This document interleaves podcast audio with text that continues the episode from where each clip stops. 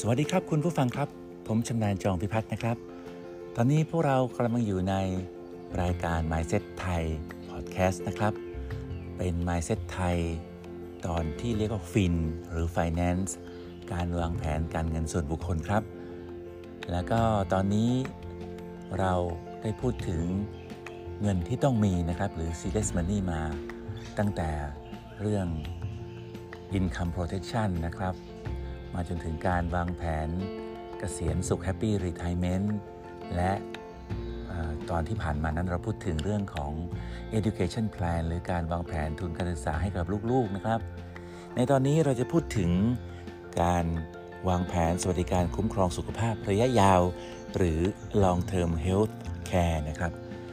ทำไมต้องทำตรงนี้ด้วยล่ะครับ เราลองนึกถึงนะครับว่าสุขภาพนั้นเป็นสิ่งที่สำคัญที่สุด กายกับจิตรวมกันเกิดเป็นชีวิตขึ้นมา แล้วแต่ว่าตอนเด็กๆ ที่เรายังดูแลตัวเองไม่ได้นั้น คุณพ่อคุณแม่ก็เป็นคนที่ดูแลเรื่องสุขภาพให้กับเรานะครับ แล้วก็ประชาชนทุกคนในประเทศของเราก็จะมีสวัสดิการหนึ่งนะครับก็คือ 30 บาท หรือบัตรทอง แต่สิ่งนั้นเป็นสิ่งที่เป็นพื้นฐานนะครับ ถ้าชีวิตต้องการคุณภาพชีวิตที่ดี ไลฟ์สไตล์ที่ดีนะครับ แล้วก็เราเป็นคนที่มีโอกาสเลือกได้ดีกว่า จริงๆ แล้วในช่วงเวลาของการทำงานนะครับ หลังจากเรียนจบแล้วการทำงานคำถามคือในส่วนของการที่ทำงานในภาคราชการ ก็จะมีสวัสดิการของราชการนะครับ ถ้าเป็นทำงานในภาคเอกชน ก็อาจจะมีประกันสังคมนะครับแล้วก็ดูแลสุขภาพในด้านประกันสังคม แต่ถ้าเกิดพื้นฐาน 30 บาท บัตรทองประกันสังคม หรือภาครัฐบาลนั้น เราคิดว่าเราเลือกได้ดีกว่า เราก็จะซื้อประกันสุขภาพส่วนตัวถูกไหมครับเป็นเป็นการเรียกร้องสวัสดิการจากความสมัครใจ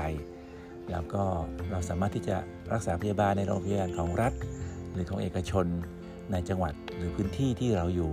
หรือจะไปใช้ชีวิตในต่างประเทศ ก็สามารถจะได้รับการชดเชยได้ แต่ว่าถ้าเรา กษียณการทำงานแล้วนะครับ ถ้าเราจบ ไม่ได้ทำงานไม่ได้มีสวัสดิการต่างๆ เหล่านั้น ติดตัวแล้วครับ ดังนั้นลองเทอมเฮปแคร์เนี่ยกำลังพูดถึงอายุโดยทั่ว ๆ ไปแล้วนะครับ ก็คือหลังจากเกษียณการทำงานคือ 60 ไปจนถึง 70 หรือ 75 หรือ 80 หรือ 85 แล้วแต่อายุไขเนี่ยจะใช้สวัสดิการอะไรมาคุ้มครองเรา ถ้าเราต้องการสวัสดิการได้มากกว่าบัตรทองหรือ 30 บาท ซึ่งเราจะพูดถึงในรายละเอียดในตอนนี้กันนะครับ แล้วพบกันในช่วงรายละเอียดครับ สวัสดีครับ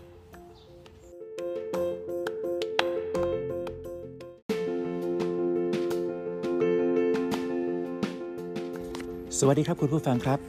สำหรับตอนนี้เราจะพูดถึง long term health care หรือการวางแผนสวัสดิการคุ้มครองสุขภาพระยะยาวนะครับ การดูแลสวัสดิการสุขภาพระยะยาว โดยเฉพาะสำหรับผู้ที่เกษียณอายุจากการทำงานแล้ว คืออายุ 61 ปีขึ้นไปนั้นนับเป็นเรื่องที่สำคัญอย่างยิ่งนะครับ ในที่นี้เราจะเน้นในส่วนการเตรียมเงินเพื่อใช้เป็นค่าใช้จ่ายในการดูแลสุขภาพของตนเอง จนกว่าจะจากโลกนี้ไปนะครับ ซึ่งประเภท อันที่หนึ่งเลยคือประเภทของค่าใช้จ่ายสำหรับ วัยหลังเกษียณนะครับหนึ่งก็คือค่าใช้จ่ายเพื่อชีวิตความเป็นอยู่ ค่าใช้จ่ายในส่วนนี้เรา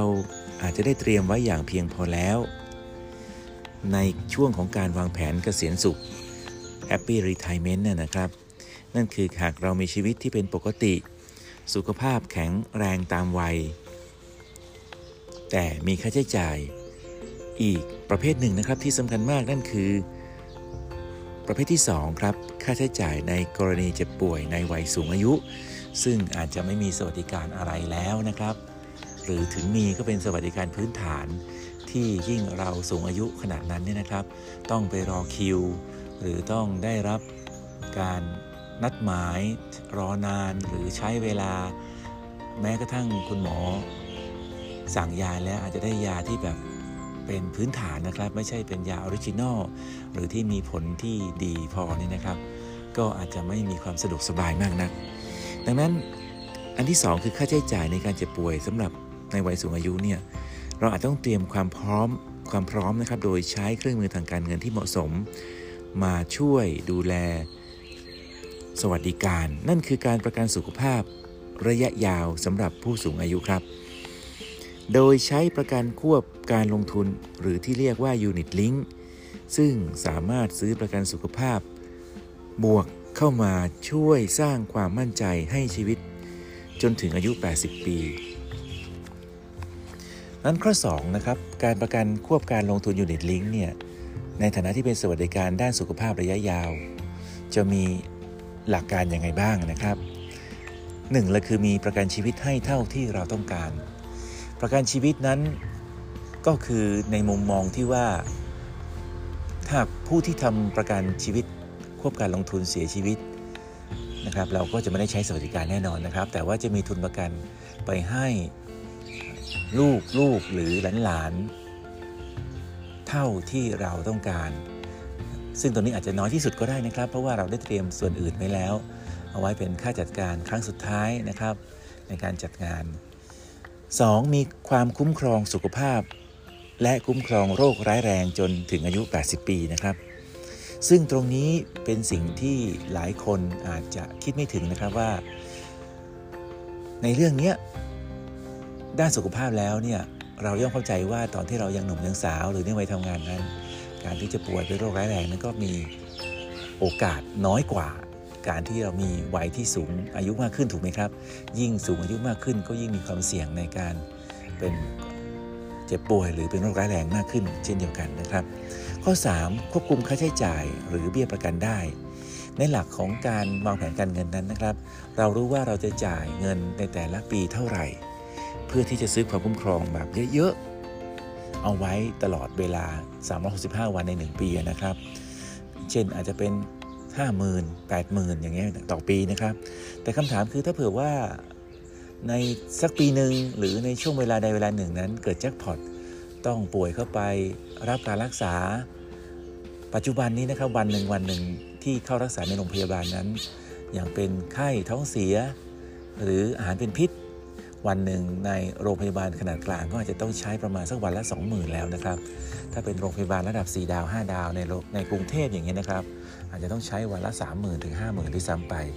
ถ้าเผื่อว่าเราคิดซะว่าวันหนึ่งเราจ่ายเงินเบี้ยประกันประมาณสักปีละ 50,000 ถึง 1 0 0 0 0แสนแต่คุ้มครองเราทุกๆวันนะครับหลังอายุ 60 ไปนะครับจนถึงอายุ 80 แล้วก็สามารถมีสวัสดิการที่ดี ให้เราใช้ตลอด 1 ปีนั้น ก็ถือว่าเราควบคุมค่าใช้จ่ายได้แน่นอนนะครับ พร้อมกับแลกมาด้วยสวัสดิการที่ดี คุณหมอที่ดี ยาที่ดี การดูแลของระบบโรงพยาบาลที่ดี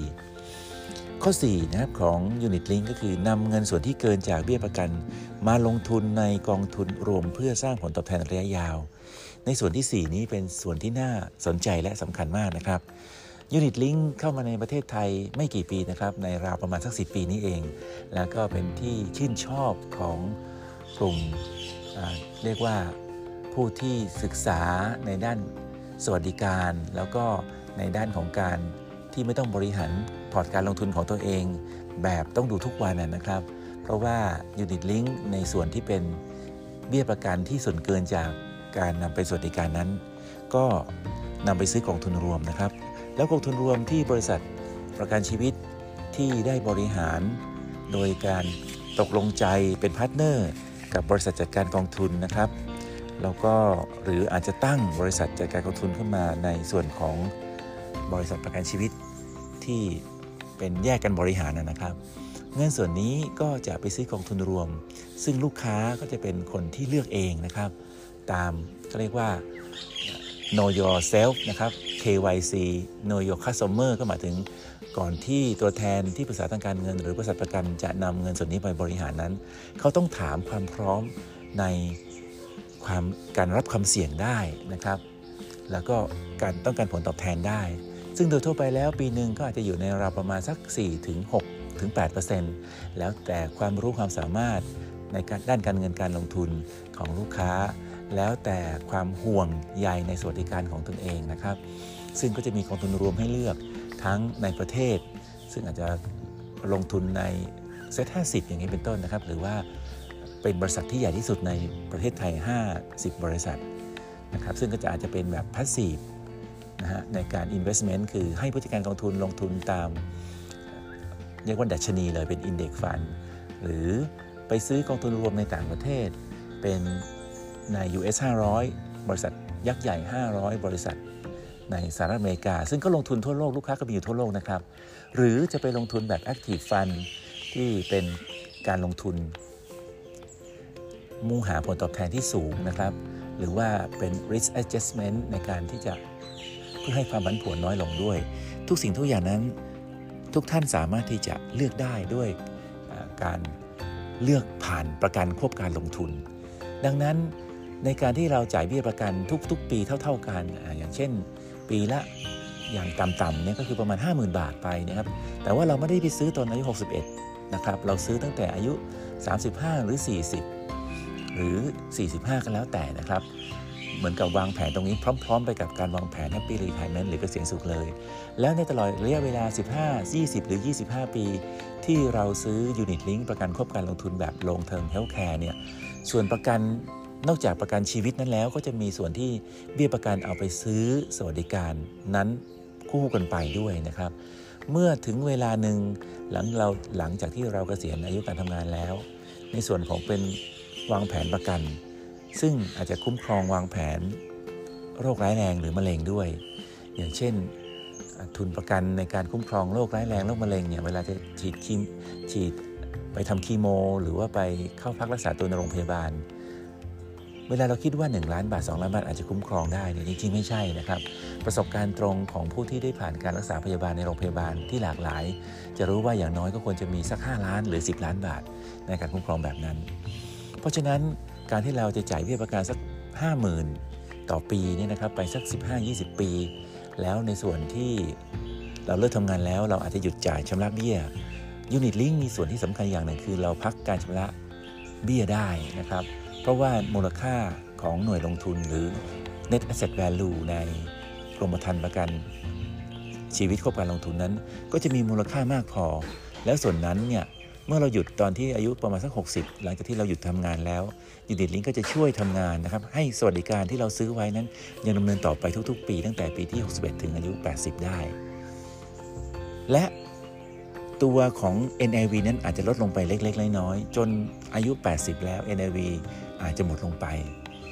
ซึ่งแน่นอนครับในการทำประกันควบการลงทุนหรือ Unit Link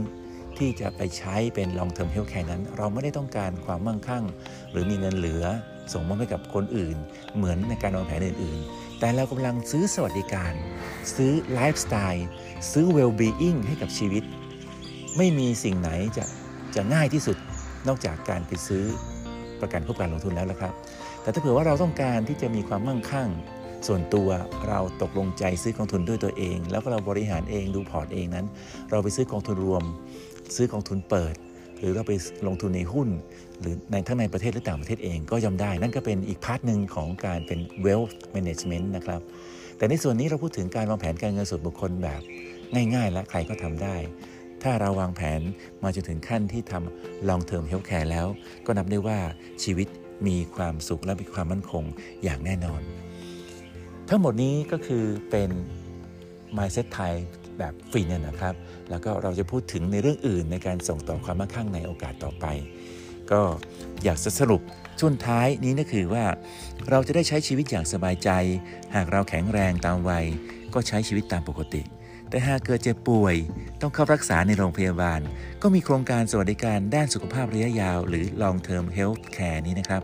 โดยการประกันควบการลงทุน Unit Link ช่วยโอนย้ายความเสี่ยง ไปให้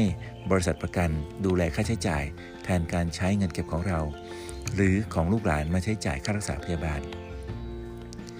ท่านที่รักครับ เมื่อเราได้วางแผนสวัสดิการค่ารักษาพยาบาลในระยะยาวเรียบร้อยแล้ว แผนการเงินส่วนบุคคลของเราก็ใกล้จะเสร็จสมบูรณ์มากยิ่งขึ้น ตลอดระยะเวลาของการทำงาน หากเรามีรายได้ในปริมาณที่จำเป็น ต้องจ่ายภาษีมากขึ้น มากยิ่งขึ้นทุกๆ ปี วิธีที่จะรักษาเงินของเราให้มีประสิทธิภาพมากยิ่งขึ้นนั้น เราต้องมีการวางแผนต่อไป ซึ่งเราจะพบกันในช่วงต่อไป โอกาสต่อไป ขอบคุณทุกท่านที่ติดตามนะครับ ถ้าท่านชอบนะครับ กดไลค์กดแชร์หรือ Subscribe ได้นะครับ แล้วพบกันในโอกาสต่อไปวันนี้ขอบคุณมากครับ สวัสดีครับ